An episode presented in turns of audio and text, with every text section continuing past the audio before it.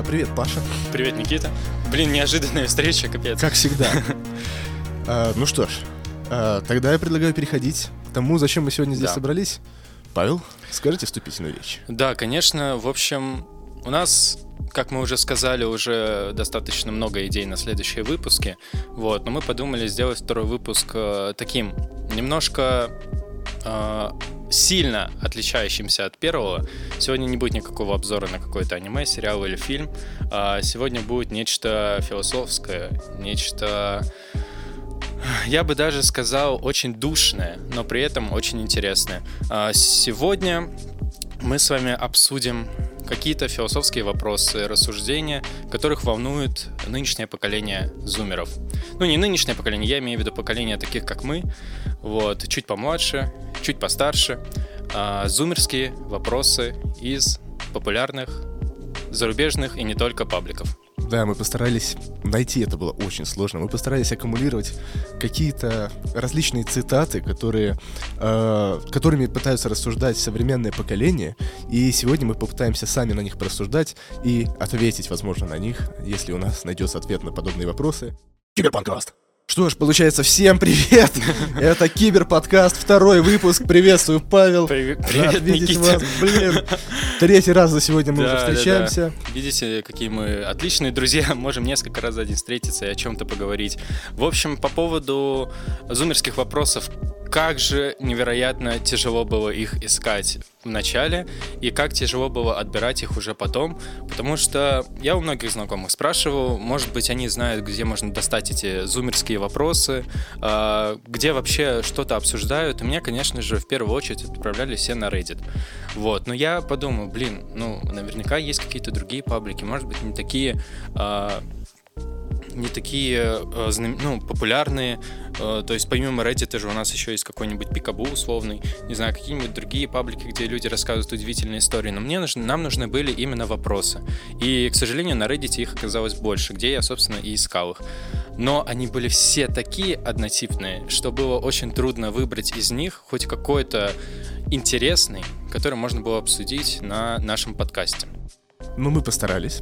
Для понимания большего формата мы не знаем э, вопросы, ко- которые подготовил наш коллега. То есть я не знаю, какие вопросы подготовил мне Павел, а Павел не знает, какие вопросы подготовил ему я.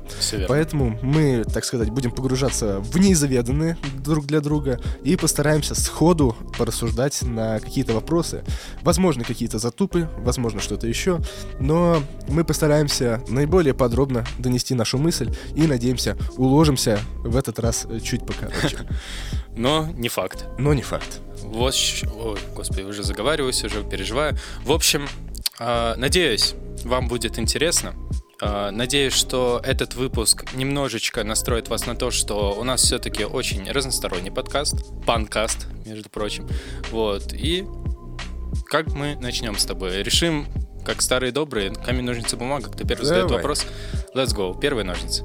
Суе ножницы, суе фа. Я выиграл. Значит, ты первый. Э, Что ж, хорошо. Самое время, значит, обратиться к моему списку вопросов, которые я, конечно же, заранее подготовился, составил, сделал все возможное. В общем, начнем с самого такого простого, с э, рассуждения максимально такого депрессивного, которое, наверное, преследует многих сейчас вот молодых людей. Э, Я абсолютно уверен в этом, но вопрос звучит так. Э, если что, вопрос задает эм, Саша Dead Inside из паблика. Цитата от Саши Dead Inside. Вопрос следующий. Так. Смысл тратить свои эмоции на всех подряд? Мгм. Ничего себе. Ну, вот так сразу начинаем. Да. А- Сразу вот прям в глубину. Я правильно понимаю вопрос, смысл тратить эмоции на всех подряд в плане тратить... э, э, ну, то есть быть со всеми, грубо говоря, или выбрать определенное количество людей, на которых ты тратишь все, все свои силы, социальные, эмоциональные и так далее. Я думаю, да, что-то вроде этого, но, пожалуй, никто не мешает нам трактовать вопрос по-своему. Хм, как будто на это можно очень кратко и быстро ответить э, нет, но хочется порассуждать в том плане, что смотря какая цель общения.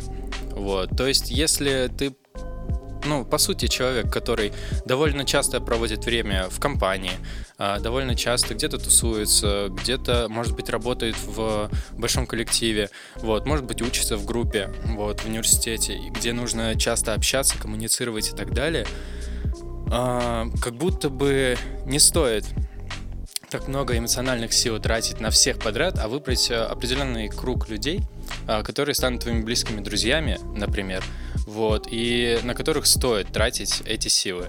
Ну, давай тогда на примере личном. Вот э, ты как вообще к этому относишься? Э, напрямую, не напрямую. Ты, когда общаешься с разными людьми, я уверен, что в твоей жизни большие какие-то социальные круги, когда ты с ними взаимодействуешь, ты вот прям на каждого уделяешь силы. Вот подходит к тебе человек, например, и начинает что-то рассказывать или рассуждать. Ты стараешься поддержать диалог всегда? Ну, вообще, из уважения, конечно. То есть, если человек целенаправленно подходит ко мне и начинает что-то рассказывать, я думаю, что ему интересно это именно мне рассказать, ну или тому кругу людей, в котором я состою. Вот, то есть я, конечно, с уважением к этому отнесусь, выслушаю, там, поддержу, может быть, что-то узнаю, спрошу, э, вкину какой-нибудь э, анекдот или шутку, типа, ну, как-нибудь э, отреагирую на эту ситуацию, на его историю разными способами. Поэтому, но здесь я больше трачу не эмоциональные силы, здесь я больше трачу социальные силы, где мне приходится коммуницировать с людьми, которых я знаю, возможно, первый день, первую неделю, первый месяц. А эмоционально я, наверное, все-таки больше трачу сил на людей, с которыми которыми я давно общаюсь, э, с которыми я давно дружу, вот, и на которых считаю грамотным и правильным выделять э, столько эмоциональных сил. То есть, если отвечать на этот вопрос, э, зачем смысл, смысл тратить эмоции на всех, то как бы ты вот ответил прямо на, на этот вопрос? Стоит ли тратить на всех? С, какой смысл тратить эмоции на всех? Есть ли смысл тратить эмоции на всех? Тяжело после вот этого двухминутного обсуждения. А, я думаю, нет смысла. То есть надо выбрать людей, Э, на которых тебе э, самому хочется тратить какие-то эмоции, то есть взаимодействовать и прочее. Я думаю, да, это достаточно хороший ответ будет. Это, это правильно. Хорошо, спасибо. Так, мой вопрос на этом исчерпан. Так, ну это, это был, конечно, ступор для меня, вот, если честно, потому что я ожидал что-то более общее а, для первого вопроса, но начинать от частного, от каких-то вот э, личных внутренних э, э, по типу эмоций, чувств, переживаний, это, это хорошо. Вот, но у меня мы все-таки теперь уйдем к более, част, э, более общему, наоборот, от частного к общему. А, меня сразу предупрежу, угу. таких вопросов не будет, как у тебя. Вот, то есть о взаимоотношениях с людьми, о каких-то внутренних переживаниях по типу любви, э, дружбы, предательства. У меня такого не будет, к сожалению. У меня будет что-то более вот такое вот обширное такое, что вот где подушнить mm. можно. Ну, я тебе вот. честно скажу, я вот в ру комьюнити, когда пытался покопаться, я находил вот, ну, только об этом. Это вот, в принципе, практически любой пост э, человека какого-нибудь, особенно э, достаточно юного возраста, который что-то пишет, выкладывает в соцсетях, он всегда делится своим каким-то переживанием насчет этого окружающего мира, либо изредка выдает какую-то утверждающую по жизни позицию, обычно очень ультимативную, такую максималистическую. А, вот, но это, собственно, особенность того контента, который видел я, готов услышать твой контент. Да, скорее всего, мы с тобой, вот в том-то и дело, что брали абсолютно разный контингент э, вопросов, ну, точнее, а, людей, которые задавали эти вопросы. Так как ты смотрел ру комьюнити, mm-hmm. я предполагаю, что это как раз-таки является особенностью российских зумеров, русских зумеров, СНГшных зумеров, если так можно сказать. Я все-таки нацелился на зарубежную аудиторию, mm-hmm. вот, вот, и мне было интересно, что, о чем, точнее, переживают, о чем задумываются э, типичный американский зумер. Вот. Это и интересно. Я не расставлял вопросы по градации, то есть я просто задам первый, который мне попался. Киберпанкаст. И довольно странная формулировка, но я думаю, я надеюсь, ты поймешь, если что, я поясню. Mm. А, существует ли настоящее? А, в том плане, что почему мы не можем почувствовать вот тот вот фрагмент а, или отрезок времени, который является настоящим. Почему мы можем говорить о будущем как о чем-то далеком или вот приближенном, то, что вот через час мы, допустим, завершим запись этого подкаста, мы понимаем, что оно будет. Или э, там 22 января вышел наш первый выпуск. Это было в прошлом. Мы можем об этом сказать. Почему мы не можем также ощущать настоящее? Вот это... И существует ли вообще этот фрагмент настоящего? Или мы живем в бесконечном потоке будущего, при этом создавая наста... э, прошлое? Господи, ничего себе. Вот, вот этим задаются американские да. Типа не Fortnite, ни там еще чем-нибудь. Почему? Ладно, хорошо. Это поколение, которое пересмотрело Интерстеллар, мне кажется. Это очень сильный вопрос и очень забавно, на мой взгляд, потому что я видел что-то очень похожее. Я, потому что, я, я сейчас даже быстренько перерою, я искал, э, когда все эти цитаты, э, я видел, что у, у кого-то подобные очень схожие рассуждения есть. Но, ладно, боюсь, боюсь, я сейчас это не найду. Ладно, давай mm-hmm. попробую ответить. Ну, мы поверим. Да, на текущий вопрос. Существует ли настоящее, да? Время подушнить. Э, очевидно, да. Почему? Ну, под, настоящее, да? Что это такое? Это что-то, что происходит сию секунду. То есть вот прямо сейчас развивается какое-то действие. И если мы посмотрим, например, на, на английские времена, то есть на грамматику, которая там строится, я думаю, многие, многие сейчас вспомнят, что там тоже есть прошедшее, будущее и настоящее. И у нас есть в, в русском языке, соответственно, эти времена. Э, что они означают? Я сейчас машу рукой, я сейчас говорю. Вот есть вот этот вот сию-секундный момент какого-то действия. Секунду назад будет уже я говорил. Э, через три секунды будет тоже я буду говорить, все еще продолжаю говорить. Но просто эти категории, да, они, очевидно, э, огромные. Просто потому, что история там насчитывает огромное количество лет, и мы можем о ней говорить, да, в прошедшем, что вот, вот там такой здоровенный отрезок времени, который проходил. В будущем тоже неизвестно, сколько еще будет у нас, так сказать, э, у человечества лет жизни, но там тоже выглядит как огромный пласт времени впереди. А настоящее, которое происходит в сию секунду, оно просто настолько узенькое, настолько малюсенькое, сжато до минимума и стремится к, к нулю во временном каком-то эквиваленте, но оно есть. Почему, почему бы его и нет? Если настоящее, да, конечно. Притом, э, мне кажется, что для многих настоящее определяется гораздо шире, чем вот это вот э, мгновение, в котором мы что-то что-то делаем, да. То есть для многих настоящее это сегодняшний день вот сегодня я там проснулся, что-то поделал. Это, ну, мне кажется, для многих людей это, это все еще сейчас. Или сейчас это ближайший час. Вот когда мы говорим по телефону, тебе человек говорит, я сейчас пойду там, что делать, готовить. Вот, вот сейчас. Вот этот ближайший, ближайший временной промежуток это сейчас. Э, но не вижу ни одной причины говорить, что настоящего не существует. Оно просто мало, и, ну, почувствовать его действительно сложно, потому что оно происходит в каждую секунду времени э, нашего бытия. Но это мы уже углубляемся в какие-то мега душные концепции. Э, в общем, мой ответ на вопрос настоящее есть. Угу.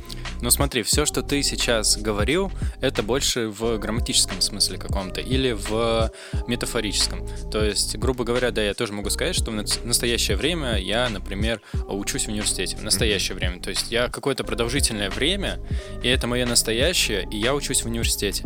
А в грамматическом смысле мы тоже можем сказать, типа, я сейчас, э, вот как ты говорил, машу рукой.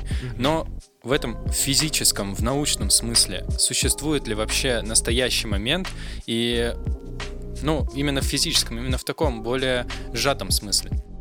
В физическом смысле, то есть в физическом смысле это то есть, у нас Смотри, получилось... перебью. Грубо говоря, а, все, что сейчас происходит, это ожидание будущего события, которое в ту же секунду превращается в прошлое. То есть, как будто бы настоящее, его можно условно поставить между прошлым и будущим, но это процесс перехода из будущего в прошлое. Ну, буквально, это граница. Вот если мы нарисуем линию, которая будет являться временной шкалой какой-то, и поставим на ней одну зарубочку где-то, это будет настоящее. То есть когда мы, по сути, рассматриваем линию и ставим на ней точку, мы же не можем определить ширину этой точки и не можем определить какой-то ее размер. Это материальная точка, с физической точки зрения точка, размерами которой мы можем спокойно пренебречь в рассматриваемых условиях. И вот момент настоящего — это та самая материальная точка. А, и буквально это просто граница, по сути. Граница, через которую переваливает прошлое, э, будущее в прошлое. Если уж так прям углубляться в духоту. Как чувствуют себя космонавты, которые находятся на орбите или э, там отправляются на другие планеты, которые летят со скоростью света и, э, грубо говоря, у них уже размыто понятие времени. Есть ли у них настоящее?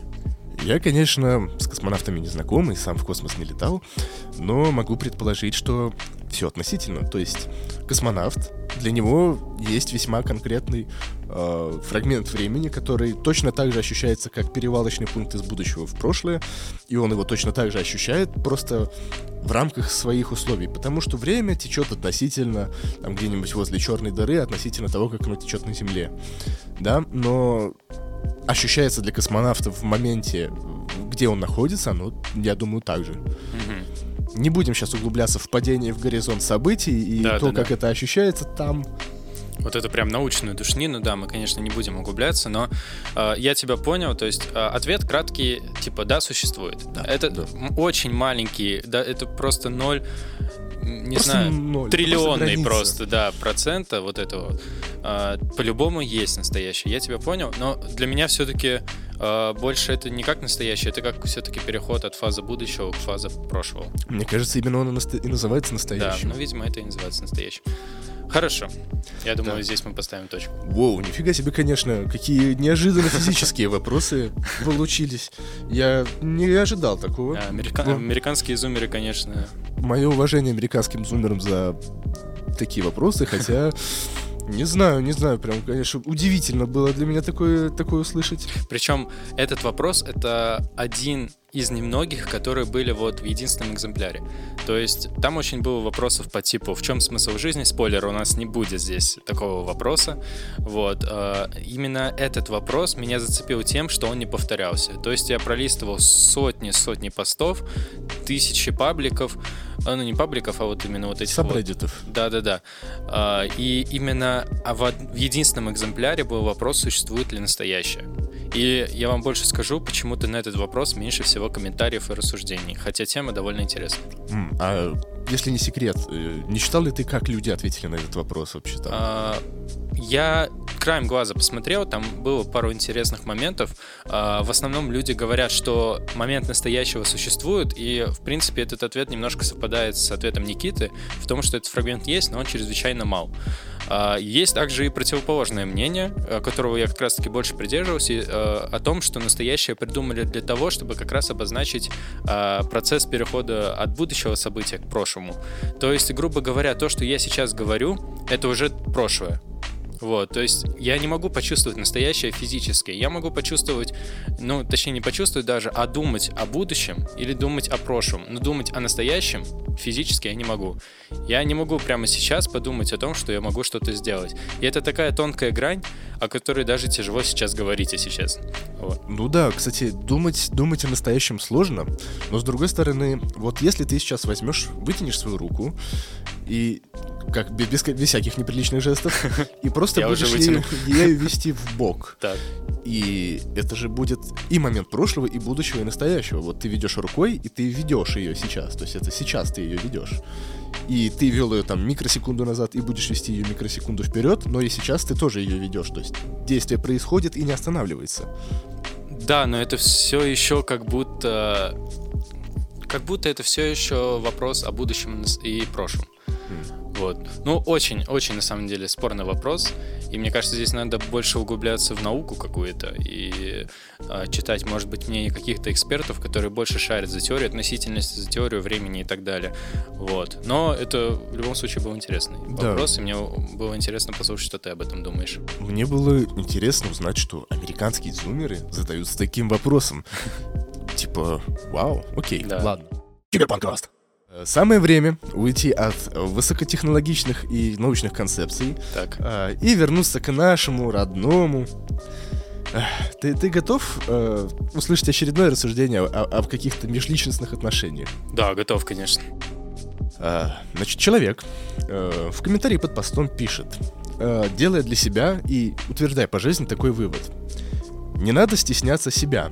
Веди себя как придурок, но зато это весело и ничего в жизни не пропустишь. О, это больше как утверждение, да? А, То есть да, согласиться, да. не согласиться.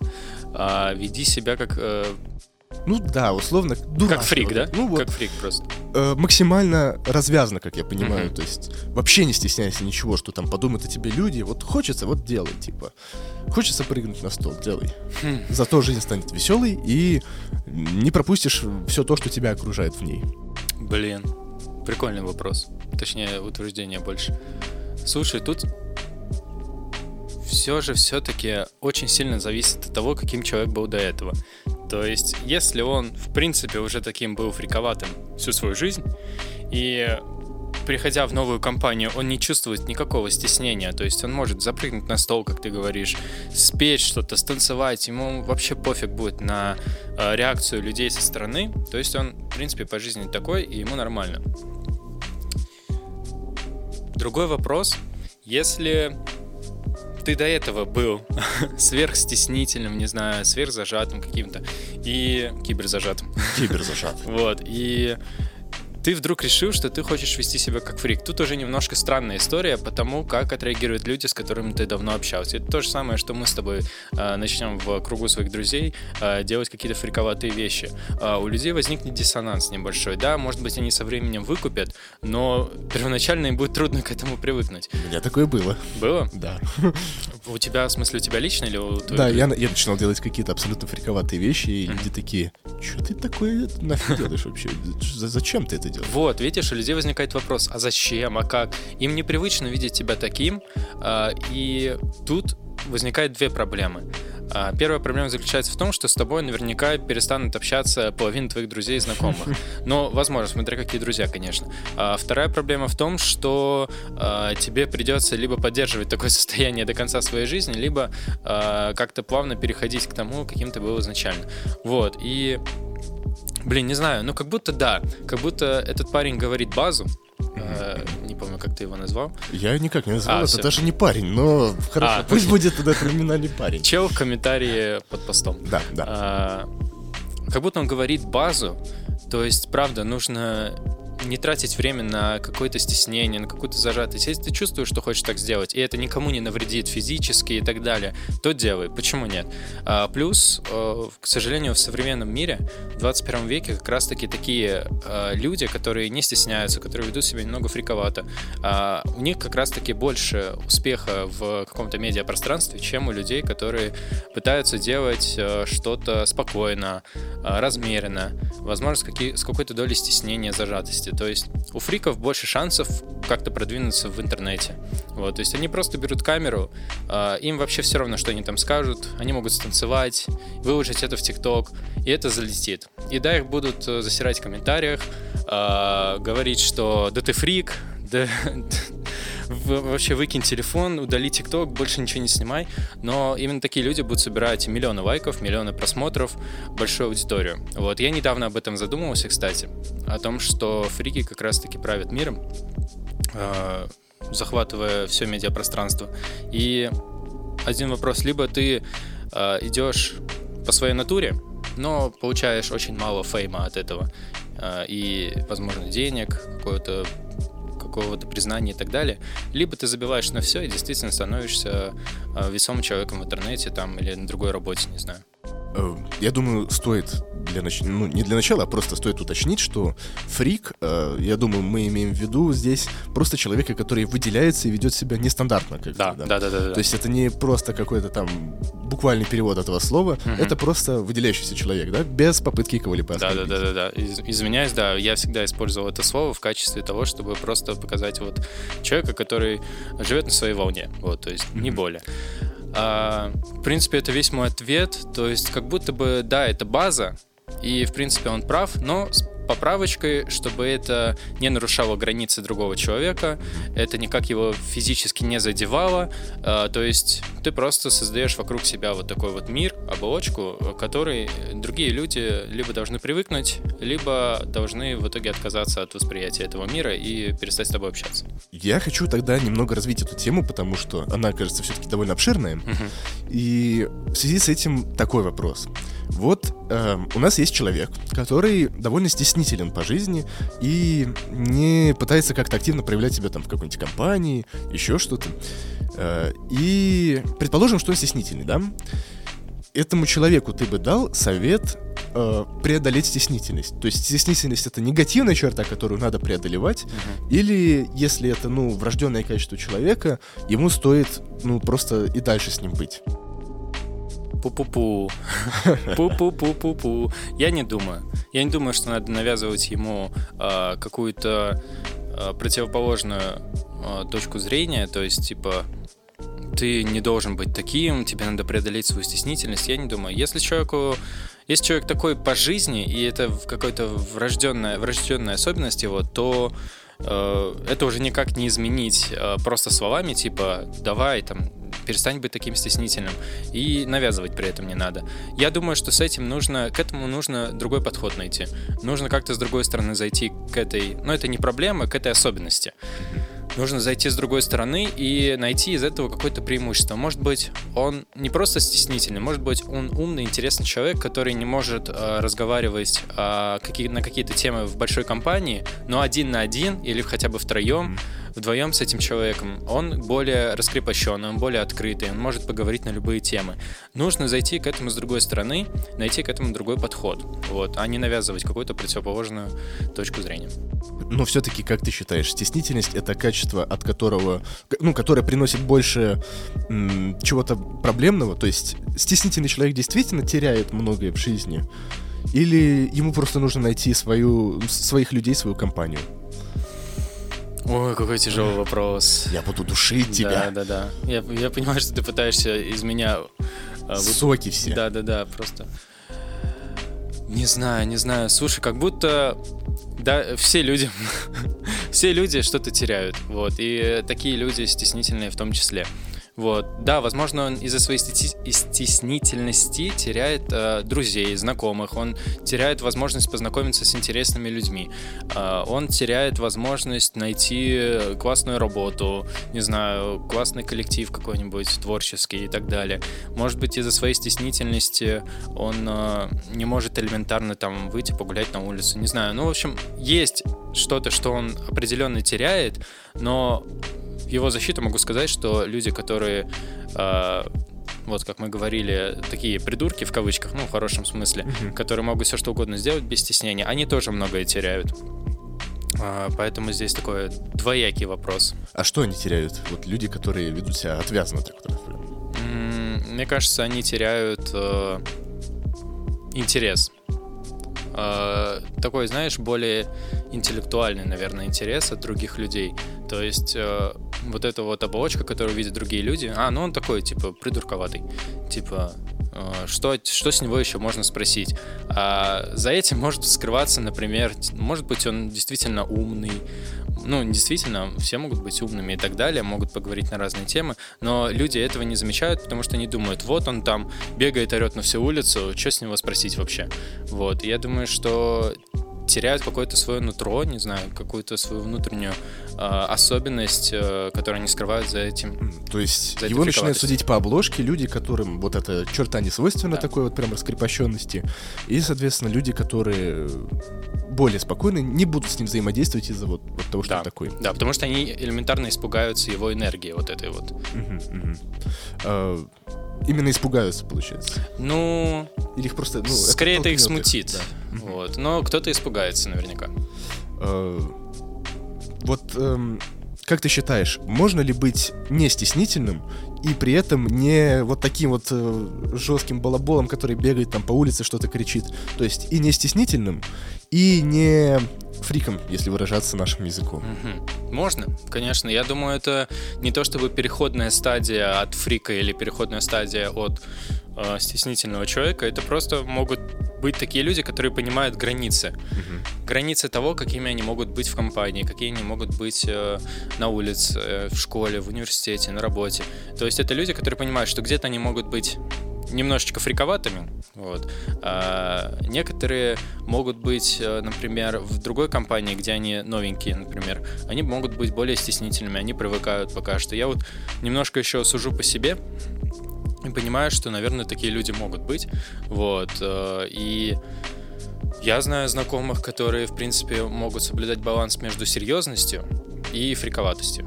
Вот, напомню, что фриковатость это абсолютно нормально. Мы это имеем в виду то, что мы уже то, что мы уже объясняли. Вот, ничего другого. Это еще один повод переслушать нас, наш подкаст. Да, все верно. Вот, поэтому мой ответ: да, такие люди могут быть.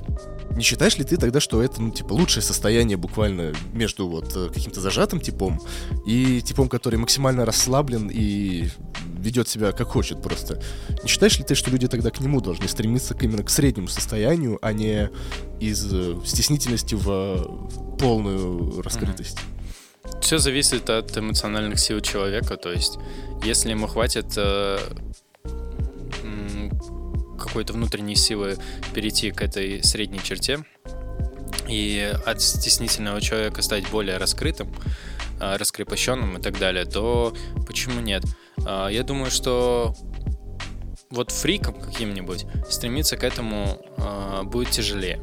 Кстати, не знаю почему. Возможно, из-за того, что они привыкли себя так вести, э, они уже не смогут э, как-то это в себе убить, потому что есть, ну не убить, а подавить.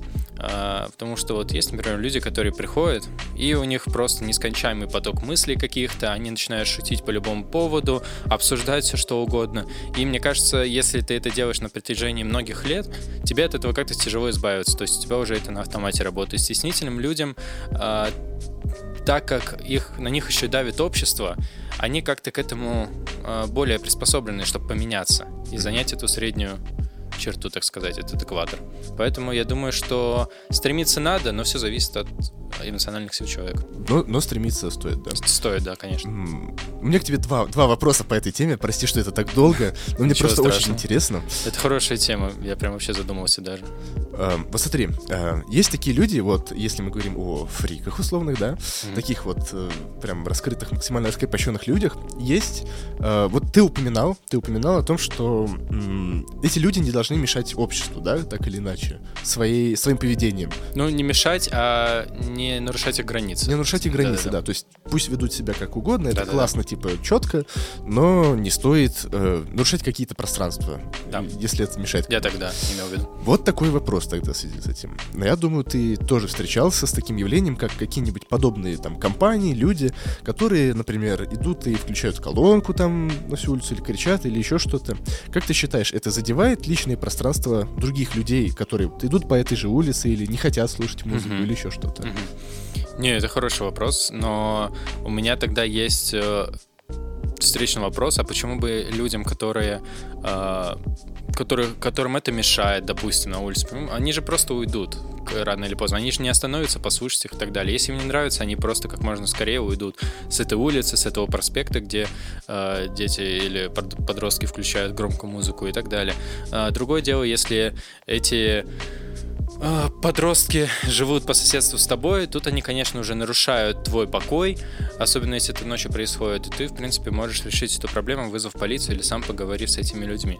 Вот, но еще раз изначально был вопрос... Э, нарушают ли они нарушают таким ли образом они... границы? Вот когда идут там с колонкой или кричат просто там, или, не знаю, на детскую площадку заходят посидеть там, по послушать музыку. Mm-hmm. Смотри, физические границы они не нарушают. Они нарушают э, какое-то вот. Это говорит о темпераменте людей, как будто мы потихоньку туда переходим, по типу вот если случайно сядут на твою шапку в метро, как ты отреагируешь? Ты типа скажешь, ничего страшного, все нормально, типа, или начнешь возмущаться, типа, вы что, не видели, куда садились и так далее. Вот, вот мне кажется, здесь уже опять же зависит от людей. Мне на каждый твой вопрос, ответ, это все зависит от чего-то. Вот, и тут я думаю так же. Ну, потому что, правда, тяжело. Вот если бы я проходил мимо, они бы меня никак не задели. Вот, то есть, ну, играет музыка у них там, ну, да, не знаю, там э, хотят включать ее и так далее. Там другие люди, которые живут в этом дворе, они займутся этим вопросом, если им это действительно мешает. Я прохожу мимо, меня это никак не трогает, то есть я дальше пошел. Вот. Если там какую-нибудь мою любимую песню включат, я даже остановлюсь и послушаю, условно говоря. Типа, е, круто, чуваки, да, да. Да. Но я не буду вот этим вот душным дедом, который, да выключите эту музыку, что вы тут устроили. Вот, поэтому все зависит от людей. Это, это как бы просто человеческий темперамент, и если вот они прям ничего серьезного не делают, то пусть делают, как бы, да, ничего страшного. Да, то есть, ну, они же не убивают там человека ну, под эту музыку, условно говоря, то есть э, они никак физически не затрагивают никого. Э, да, кто-то может говорить, что это, типа, давит на, на уши, типа, это как-то, ну, тебя немножко э, дисбаланс тебе какой-то дает. По жизни вот ты идешь, тебе эта музыка мешает думать, там, не знаю, она тебе мешает разговаривать с кем-то, так ты просто уйди тогда оттуда и все. Вот, поэтому в общем, такой ответ. При призываем быть более лояльными к другим людям по жизни. Да, но я согла соглашусь, что, ну, есть такие моменты, когда, вот, я не знаю, мне кажется, я уже мало этого вижу, но раньше, да, раньше очень много было людей, которые ходят с огромными колонками, включают свою музыку, и в основном они где-то базируются в каком-то дворе, mm-hmm. вот, они же не будут по Кремлю ходить со своей музыкой, их там сразу поймают, вот. Поэтому я думаю, что это касается людей, которые живут именно в этом дворе. Если им не понравится, они выйдут, скажут, сделайте потише или не включайте вообще. Поэтому... Подводя mm-hmm. итог э, вот этой вот довольно обширной теме, которая получилась, э, этот э, комментарий, он был к посту, э, который задавал другой философский вопрос, как много в жизни вы потеряли из-за стеснительности. Mm-hmm. И я этот хочу вопрос адресовать тебе, соответственно. Mm-hmm. Вот, если ты сейчас на вскидку прикинешь, можешь ли ты сказать, что ты вот серьезно что-то потерял в жизни из-за стеснительности какой-то? Да, да. Сто процентов. Что это было? Вот, если Слушай, ну это от мелких каких-то примеров по типу, не знаю, в школе было много моментов, когда я, например, мог, не знаю, ответить что-то экстраординарное по типу я только единственное знаю ответ на этот вопрос, но я постеснялся из-за того, что не знал, как это примут мои одноклассники. Типа, то, что я сейчас так как выскоч... выскочка встану, скажу правильный ответ, меня похвалит учитель и так далее. А, это от мелких примеров, типа, до более таких а, а, серьезных по типу познакомиться с человеком элементарно. То есть, да, из-за стеснительности это, я думаю, порог многих людей. Вот. И, ну, возможно, возможно, по какому-то эффекту бабочки, возможно, упустил какой-то шанс познакомиться с классным, интересным человеком. Но это прям такое вот более серьезное. Вот, поэтому я думаю, из-за а, какого-то какой-то стеснительности многие люди теряли возможности, новые знакомства, а, много чего. Вот, поэтому в своем случае я тоже могу сказать, что много потерял. Да, я с тобой хочу очень сильно согласиться, потому что я на самом деле очень-очень стеснительный человек, да.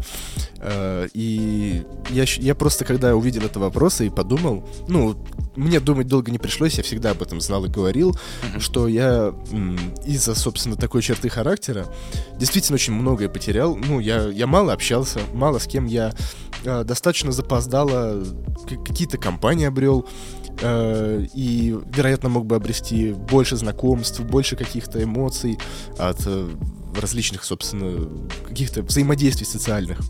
Вот. И получилось так, что я в итоге просто сам по себе пришел к выводу о том, что надо адаптироваться к этой жизни и становиться менее закрытым и как-то, ну, там, начинать что-то делать, в общем, что-то как-то развиваться в эту сторону. Э, и на самом деле я хочу сказать, что результат очень, очень положительный. Mm-hmm. Да, то есть э, это прям, я бы сказал со своей стороны, что это прям достойная вещь, если mm-hmm. вы э, сможете преодолеть свою стеснительность, потому что это, мне кажется, ну, страх, это же буквально страх. Страхи стоит преодолевать и перебарывать, верно? И поэтому, если вы сумеете перебороть и при этом остаться э, в рамках своего характера, то есть не пытаться строить из себя кого-то еще, просто перебороть страх, это, мне кажется, очень во многом положительно скажется. Соглашусь, да. Но важное уточнение, чтобы ваше стремление измениться не было под чьим-то руководством, не было под, чьи-то, под чьим-то напором, давлением, чтобы вы сами решили для себя, что вам нужно чуть-чуть э, подавить свою стеснительность, чтобы развиваться в каких-то других сферах. Но так или иначе, это все равно все происходит под э, влиянием ситуации окружающей. Ну да, под есть обществом, да. Мы видим, что вот, допустим, вот стеснительный какой-нибудь мальчик или девочка э, из-за своей стеснительности не общаются там с большим коллективом там одноклассников или одногруппников. И именно это же, получается, давит на нее и способствует тому, чтобы она задумалась, или он, ну вот, человек. Вот, то есть, получается, давление все равно какое-то, оно так или иначе будет, что-то, что заставит задуматься о том, что что-то не так. Угу. Да, но тогда пусть это не будет э, давлением именно исходящим от одного человека, вот, то есть, который приходит тебе и предъявляет, вот, то есть от этого не будет никакого внутреннего желания, от этого будет как будто только призыв к действию. Вот. А когда общество тебе задает какие-то рамки, это менее ощутимо, и ты как будто сам для себя понимаешь, что чтобы существовать в этом мире, мне нужно быть менее стеснительным, чтобы элементарно там э, пойти на работу, которую я хочу, э, познакомиться с людьми, с которыми мне интересно и так далее. Родители в этом плане, как ты считаешь, правильно поступают, если говорят, что вот ты, мол, э, Васька, должен больше разговаривать с ребятами, иди поиграй. Угу. Это правильный подход? Нет, это неправильный подход. Я думаю, здесь родителям нужно, ну, психология углубляться воспитание не хочу, но мне кажется, родителям стоит э, заходить э, к этой проблеме, если это проблема с другой стороны. Спросить, а почему ты боишься подойти к этим ребятам? А что тебя пугает? Или давай мы как-нибудь решим, а может быть, э, познакомимся при других обстоятельствах, не знаю. Ну, в общем, нужно заходить к этому вопросу с другой стороны, а не призывать к действию, типа «иди и познакомься». У меня, кстати, всегда было такое, что когда в какую-то мою вот э, пространство жизненное э, в детстве вмешивались родители, у меня только еще больше стеснения появлялось от mm-hmm. этого. Вот. Ну, это так. Кринжа наваливали. Ну, было дело, ладно. Э, слишком долго уже мы солим одну и ту же тему. Давай, я жду твой вопрос с Reddit, вот это вот. Блин. Хочется, хочется впитать в себя. Блин, ру комьюнити меня, если честно, удивляет. вот, то есть пока что два вопроса — это 10 из 10, особенно второй. А, несмотря на то, что слиш- слишком затянулось, я надеюсь, это было очень интересно послушать. Киберпанкаст. Переходим, точнее, летим за океан, вот, встречаем типичного американского подростка, зумера, который занимается спортом, играет в бейсбол, американский футбол, баскетбол. Все а, наши да, у него спорта. самая красивая девушка, которая еще и черлидерша, вот, и у него такой вопрос возникает. У вот. него еще вопросы И у него еще вопросы есть, Ладно, да. Давай. А, но это, кстати, уже довольно приземленный вопрос, и я думаю, что он очень быстро у нас пройдет. А, если бы вы могли оказаться а, свидетелем одного какого-то исторического события, какое это могло быть историческое событие? Почему этот парень задается таким вопросом? Это хороший вопрос, потому что на самом деле я не знаток истории, во-первых. И во-вторых, в истории было столько событий, если бы мы могли быть наблюдателем, да, то есть не принимать участие, да, то и получается выбрать совершенно любое. Э, Да-да-да, это и подразумевается в виду, то есть а свидетелем просто вот наблюдателем, то есть ты никак не влияешь на это и так далее, то есть ты просто смотришь, вот как будто ты читаешь учебник, только здесь ты сто процентов понимаешь, что это было. Вот. И ты это видишь перед своими глазами. Значит, если у нас появляется такая возможность, э, нужно стремиться поискать, выбрать какой-то период, момент, когда, который из истории человечества совершенно сейчас неизвестен и дал бы многие ответы на вопросы. У меня такой вот подход. А, что я могу сказать?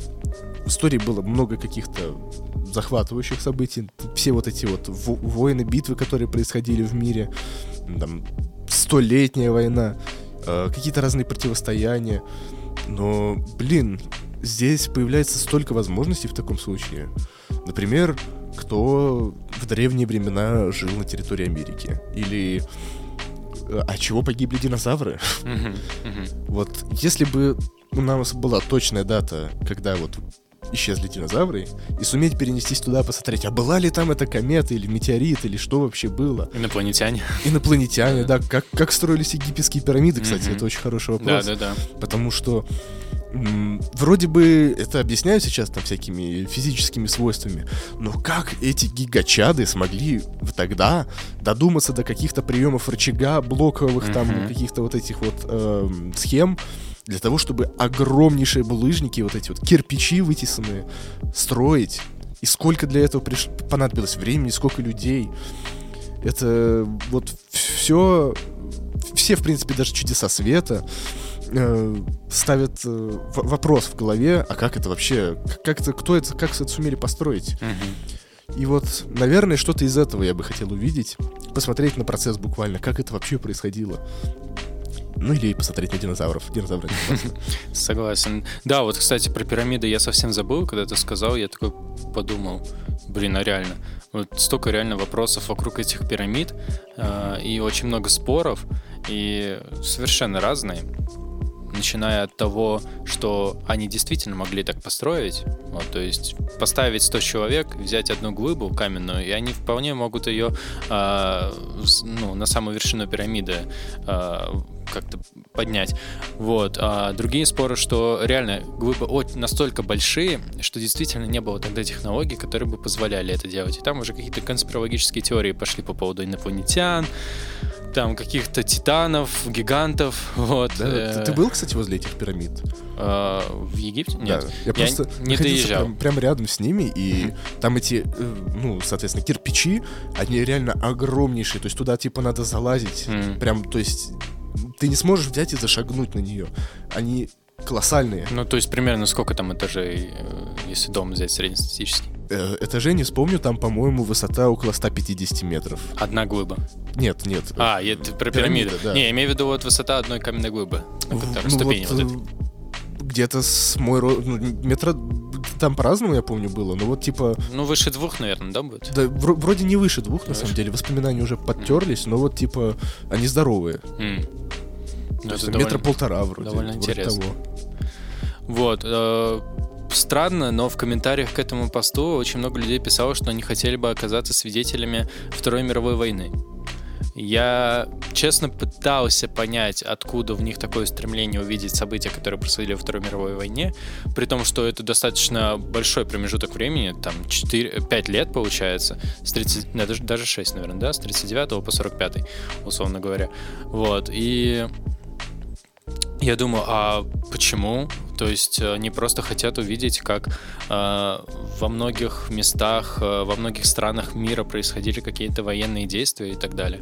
Знаешь, если честно, вот, вот ответ про Вторую мировую, это первое, что пришло мне в голову, но мне понадобилось еще чуть-чуть подумать, чтобы понять, что... Динозавры нас... интереснее. Ну, во-первых, динозавры интереснее. А во-вторых, э, ну, у нас же есть огромное количество материалов, подтверждающих это. Вот мы не можем посмотреть фот фотки динозавров. Ну, нет, ну ни у кого фоток динозавров. А фотки Второй мировой войны у нас есть. Может быть, для кого-то еще является секретом, там, что, что происходило или и как, или не знаю. Может быть, кто-то не знает, кто там воевал.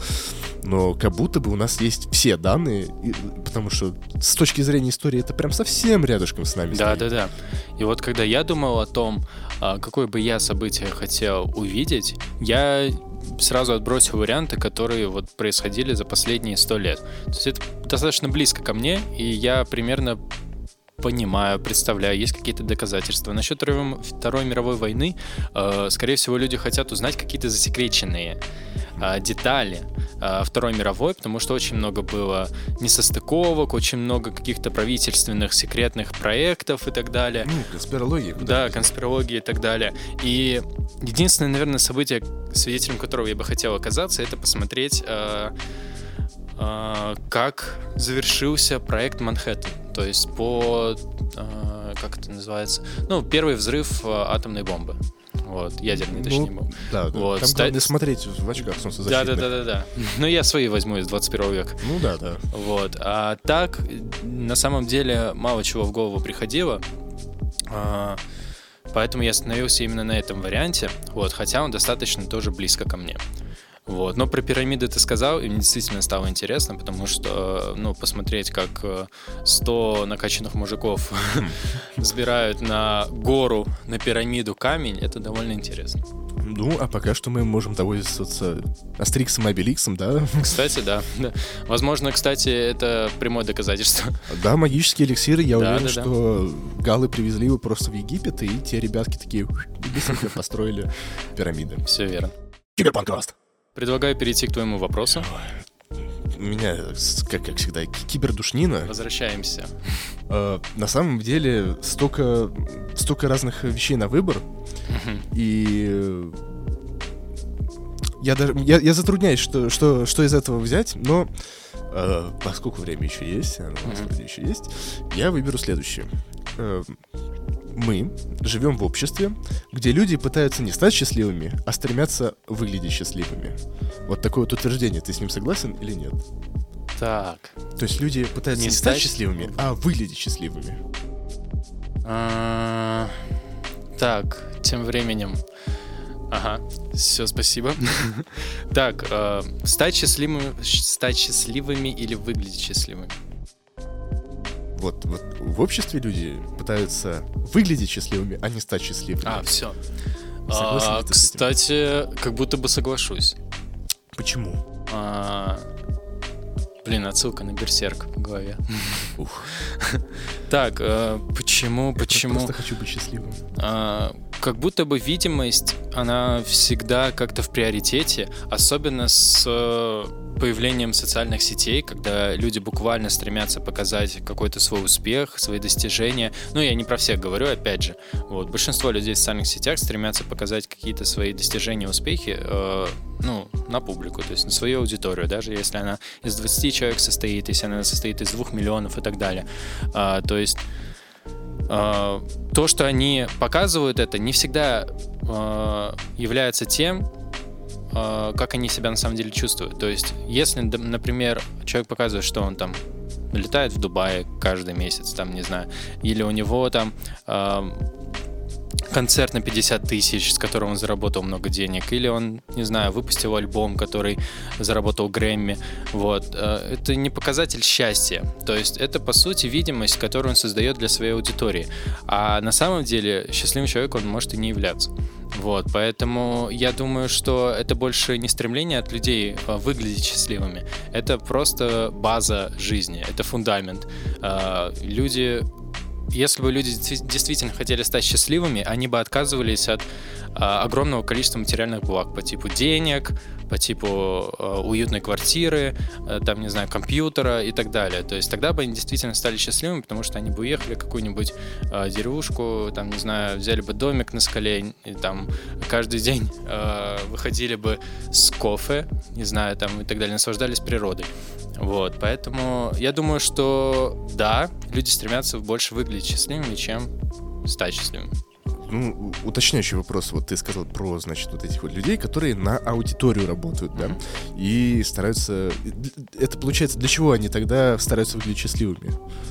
Для аудитории? А, прежде всего, да, для аудитории, но реже, конечно, это самообман. То есть, возможно, они сами себя обманывают тем, что вот у меня есть деньги, у меня есть слава, у меня есть аудитория, значит, я счастлив. Но на самом деле это далеко не так. А где скрывается вот эта грань между самообманом и реальностью тогда? Вот человек смотрит и говорит, вот, вот здесь у меня лежит пачка денег 50 тысяч, mm-hmm. здесь у меня лежат три, три ключи от, трое ключей от квартиры и еще две тачки, ну просто там завалялись где-то в углу в кладовке. И вот он такой, ну я счастлив. А, и ты сейчас говоришь, что это возможно... Ничего страшного. Ты сейчас говоришь, что это возможно самообман. А где тогда грань?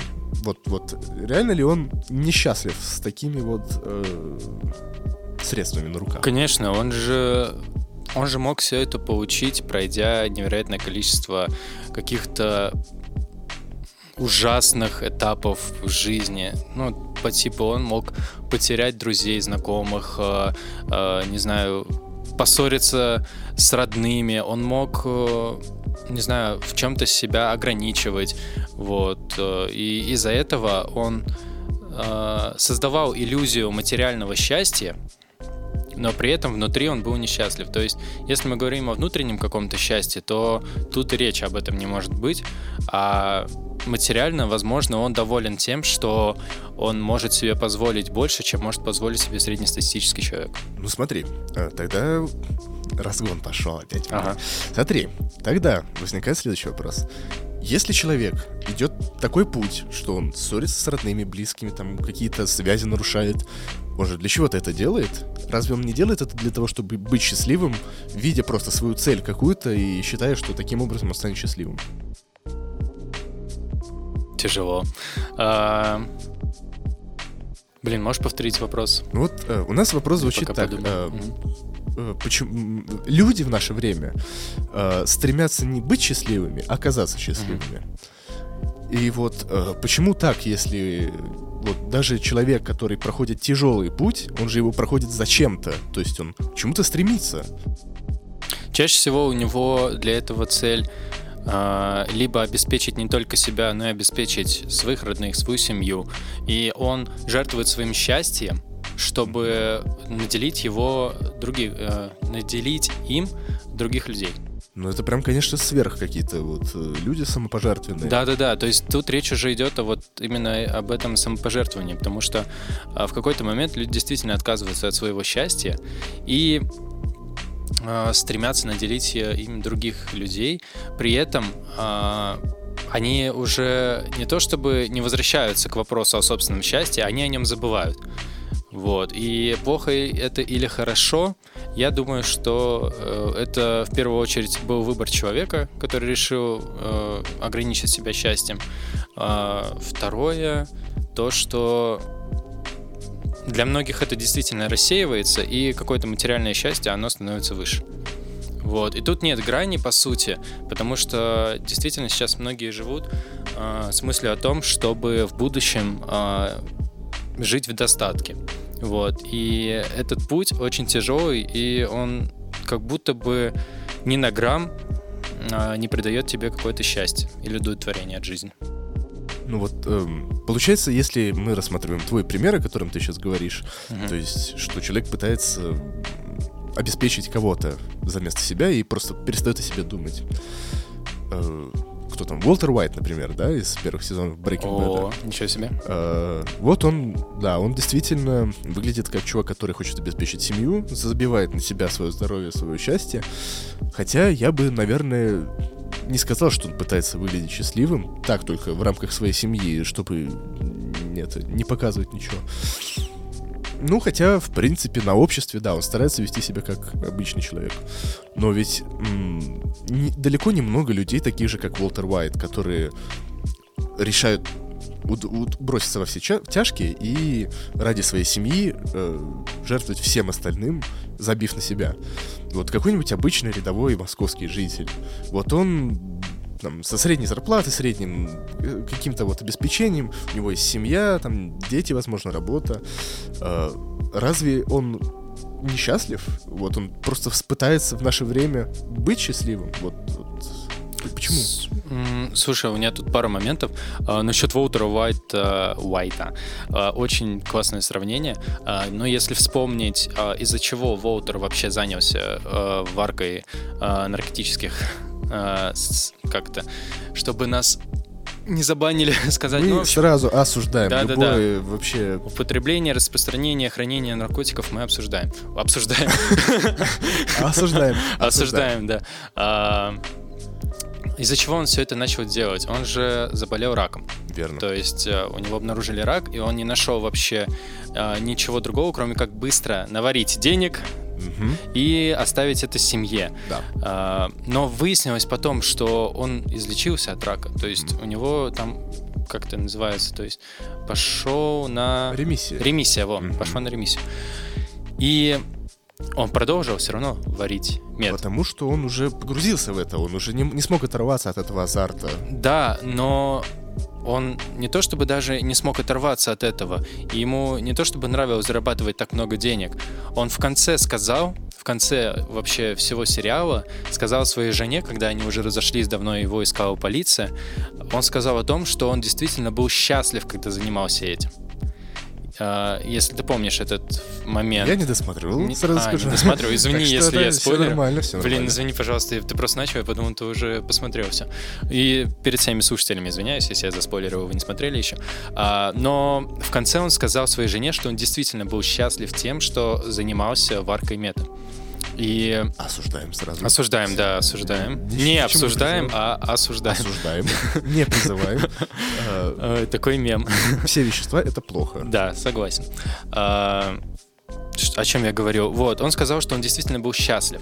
И плавно перетекая к среднестатистическому рядовому э, рабочему из Москвы, а, если даже человек э, занимается любимой работой, э, я как-то изучал этот вопрос, он все равно выгорает, и он не находит в этом счастья, несмотря на то, что это дело, к которому он стремился, о котором мечтал, Э, поэтому со временем счастье угасает, даже если оно есть на первых этапах.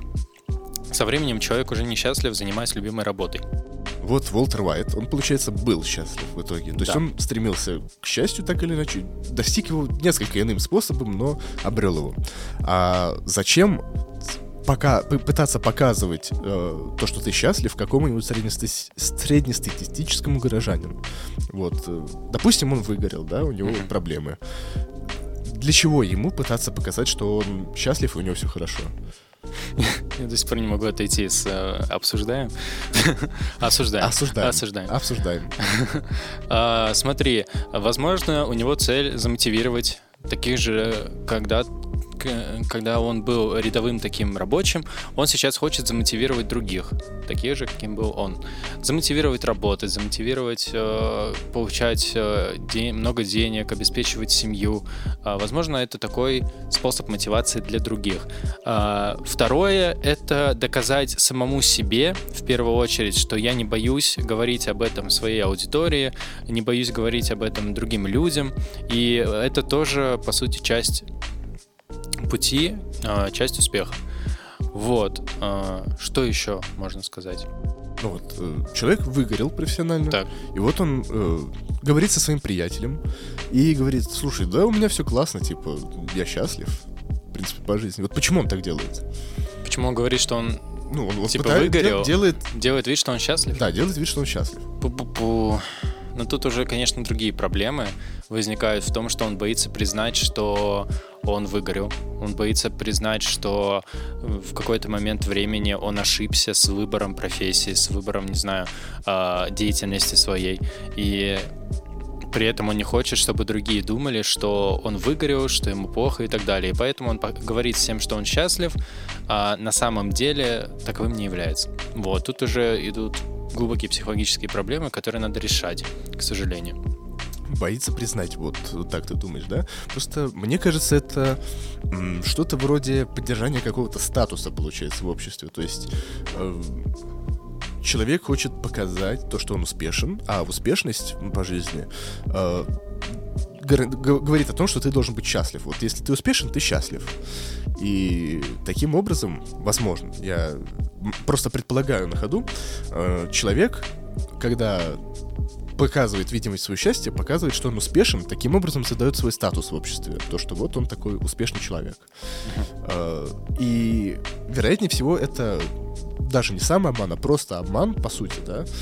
Э, Если он на самом деле несчастлив, а там выгорел или еще что-то. Э, Но просто вот такая вот у людей необходимость поддерживать себя на плаву среди общества.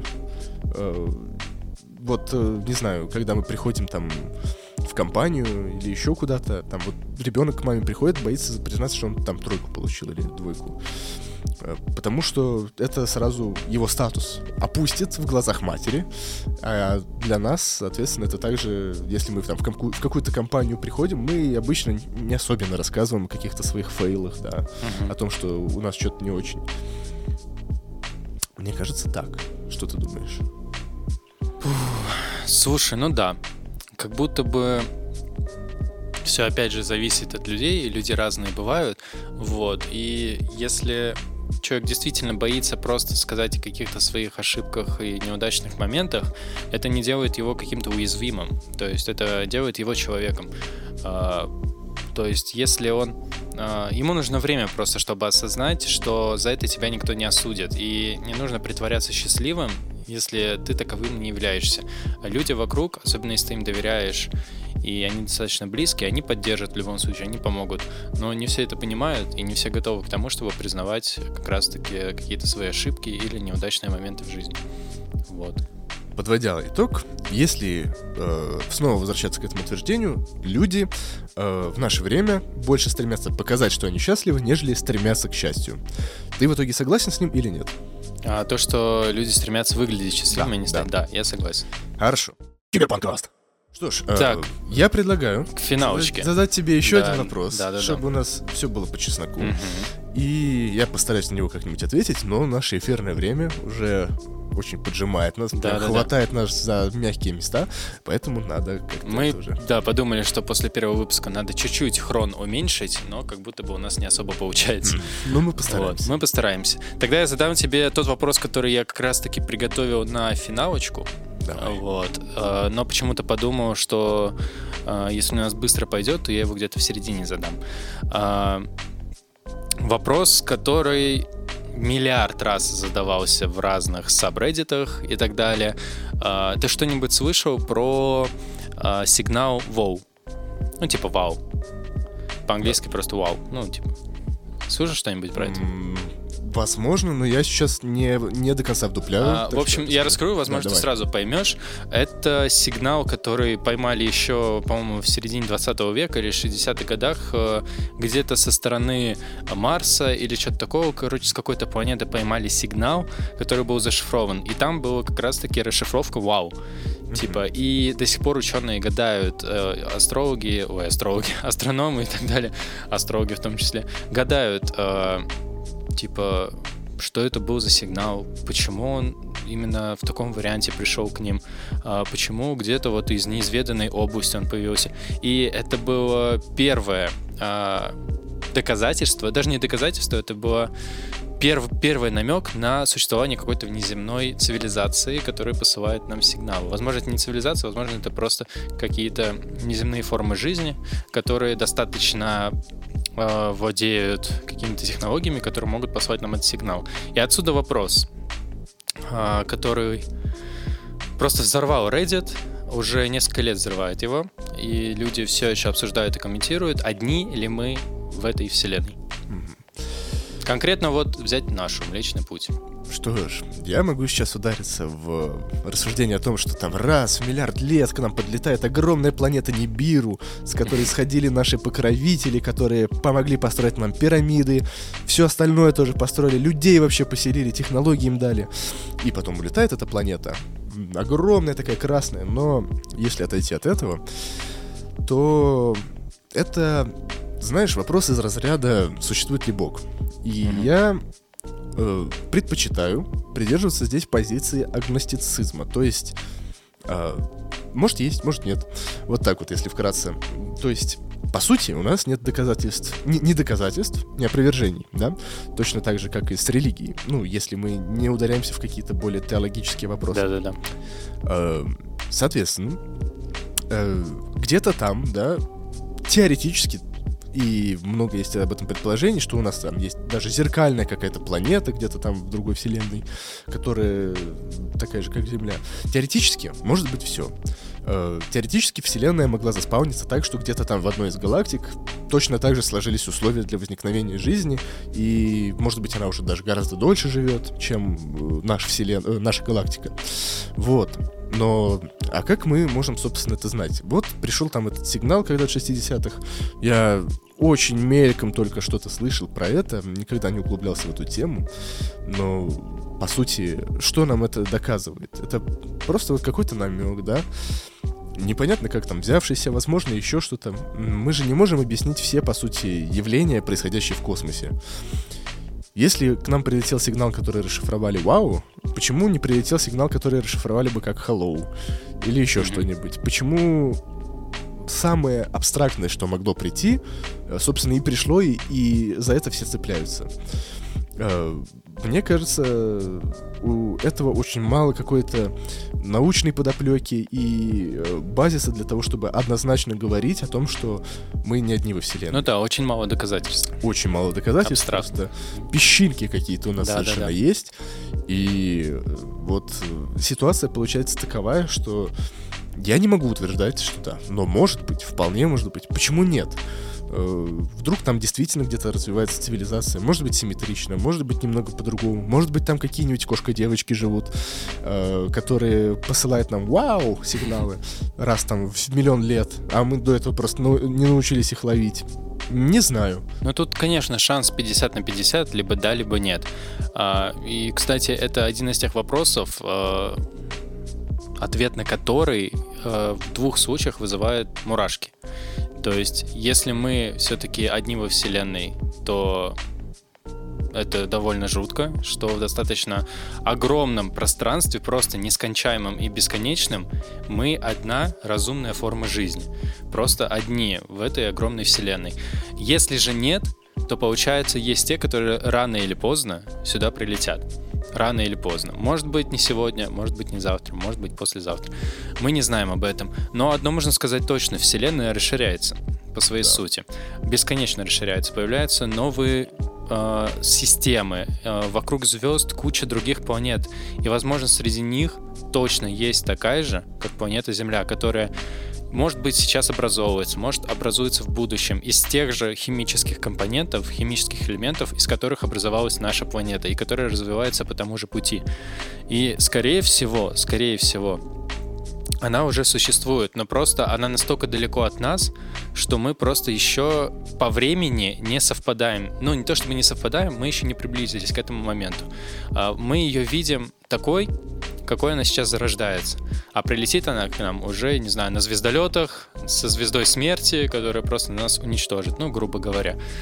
Поэтому утверждать здесь, одни ли мы у Вселенной, и сто процентов говорить, что да, это спорно. Вот. Хотя комментариев таких много, что люди почему-то действительно многие уверены, что мы можем быть одни во Вселенной. Но если и отвечать на этот вопрос, что мы одни, то одни именно вот в такой форме, в которой мы существуем. То есть человеческий вид. Да, разумный. Дальше только кошка-девочка. Да, да, да. Дальше только кошка-девочки. То есть, по сути, такой же, такой же планеты Земля с таким же человеческим видом, человеческим родом математически даже, по-моему, существовать не может.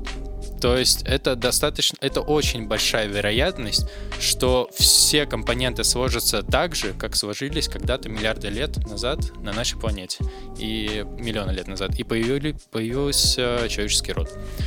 Поэтому что можно сказать однозначно? Ничего нельзя сказать однозначно. Да, сам, самое верное, ничего нельзя сказать. Да, однозначно. 50 на 50, либо да, либо нет. Вот этот вопрос, наверное, самый спорный, и на который до сих пор нет ответа. Но этот сигнал — это один из тех, который приходил вообще.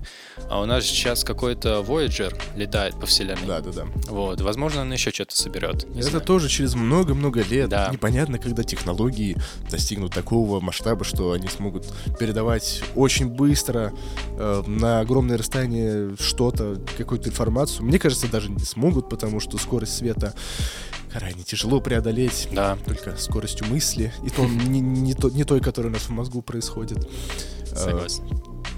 Вот, поэтому это все вопросы настолько далекого будущего, и это интересно только если об этом думать, всякие фильмы типа «Интерстеллара» и прочего, вот смотреть, и когда понимаешь э, все масштабы вот этого бескрайнего космоса, э, вот я лично ловил себя на мысли, что это реально очень-очень круто, когда вот, вот ты ощущаешь себя такой песчинкой в огромном бесконечном мире. Но с другой стороны, если возвращаться из фильмов назад в реальность, то, блин, даже наш маленький земной шарик настолько крупный, что здесь происходит столько событий, что на наш короткий человеческий срок их произойдет бесчисленное множество, и справиться бы хотя бы с ними. Да. Киберпанкаст. Хорошее завершение, я считаю, к этому вопросу. И, в принципе, а, идеальная подводка к тому, что мы хотели с тобой обсудить. А, мы, в принципе, это начинали об этом говорить, что Никита брал из рук комьюнити вопрос. Я брал из, а, ну, зарубежного Reddit, я не могу сказать, из каких стран там были э, пользователи. Вот. Предположу, что 90% там американцев и так далее. Вот. Э, и, в принципе, по нашим вопросам, по нашим ответам сильно видна разница между комьюнити. Вот даже по этим вопросам понятно, что в России почему-то больше думают о чем-то частном. То есть о каких-то переживаниях, о личных проблемах, о личностном росте, то есть о положении в обществе. В Америке либо с этим нет никаких проблем, либо там просто решения более э, эффективные к этим э, вопросам, поэтому их особо и не задают. Их волнует больше что-то э, что-то общее по типу философских вопросов, там есть ли настоящее, более научные вопросы, одни ли мы во Вселенной. То есть какие-то мемные вопросы по типу, кем бы вы хотели оказаться, точнее, свидетелем какой истории, э, исторического события вы бы хотели оказаться. Их волнуют больше такие вопросы. Никита, что ты думаешь? Знаешь, я бы вот э, конкретно по этой теме я бы с тобой не согласился. А, сейчас объясню почему. Ну, во-первых, Reddit это очень специфическая площадка, на которой, ну, наверное, в целом примерно так и строятся вопросы. То есть э, откуда я брал информацию? А, вот какие-то паблики, да, там личные высказывания в комментариях, еще что-то. У нас просто есть такая традиция, у нас есть соцсети, ВКонтакте, еще где-то, и у нас так завелось, что вот о каких-то личных переживаниях или еще чем-то современное поколение может спокойно поделиться там. То есть написать какой-нибудь пост, написать, э, вот у меня э, уже в душе давно льет дождь, как с этим справиться, и какие-нибудь э, добродушные люди не пройдут мимо и напишут в комментариях «Раскрой свой внутренний зонтик, и все станет лучше». И получается, что мы вот так вот получилось, что мы делимся просто какими-то внутренними переживаниями, а обычно именно они нас тревожат, особенно в раннем возрасте. Мы привыкли делиться где-то в соцсетях, ну, чтобы вот на публике найти где-то какой-то отклик хотя бы. Все верно. А я уверен, что, в принципе, на Западе это тоже есть. И такие же проблемы есть. Просто либо их э, не настолько сильно афишируют, э, либо стоит покопаться в Твиттере. Да, либо это просто другие социальные сети, которые вот такие же локальные, как у нас ВКонтакте. Скорее всего, э, там стоило искать такие вопросы. Вот. Но круто, что мы не одинаково подходили к выбору вопросов, то есть мы достаточно по-разному э, искали, э, у нас была разная подборка, то есть вы заметили, что у Никиты были определенного, определенные темы вопросов, у меня совершенно другой, вообще в другой области, вот, и э, интересный момент, то, что на твои вопросы у нас было больше каких-то комментариев, обсуждений, и это доказывает то, что о каких-то личных переживаниях, о каких-то внутренних эмоциях, чувств говорить интереснее и обширнее, чем о чем-то глобальном по типу научных вопросов. Ну, конечно, это же нам близко. Да, это... Близко все это. Это хочется обсудить, потому что обычно о, о таком люди сами, сами собой думают, то есть mm-hmm. у себя в голове. И редко им удается с кем-то это обсудить. Вот. Такая психология, которая... Частная психология, которая доступна лишь вот при разговорах на кухне или у нас на подкасте. Киберпанкаст. Поэтому, дорогие зрители, если вы вдруг захотите обсудить какие-то личные вопросы с нами, поделиться ими, обязательно пишите в комментариях, обязательно звоните нам, делайте что угодно. В общем, если вы хотите поделиться своим вопросом, мнением, каким-то комментарием, обратной связью, мы будем рады всему. Обязательно присылайте хоть что-нибудь, даже букву А, мы будем тоже рады. Мы ее обсудим на подкасте. Обязательно. Буква А это очень крутая буква. Согласен. Первая. Мы очень рады, что вы с нами, что вы нас слушаете, что вы нас поддерживаете. Спасибо вам за, то, что вы дослушали до этого момента. Надеемся, а, вам было интересно. Есть вам что сказать, Павел? Конечно, мне есть достаточно много что сказать, но у нас уже торопят. Вот, у нас уже там за два часа, наверное, подкаст вышел. А, да, присоединяюсь к словам Никиты. Всем спасибо большое за прослушивание. Спасибо за то, что послушали наш первый выпуск. Послушайте сейчас второй. Пожалуйста, любые комментарии мы ждем. Да, даже буква А. Это уже будет для нас а, огромным фидбэком. Вот, поэтому всем спасибо. С вами был Никита и Павел. Всем удачи, всем пока. Киберпанкаст! Все? Ну, получается. Тянем печенье.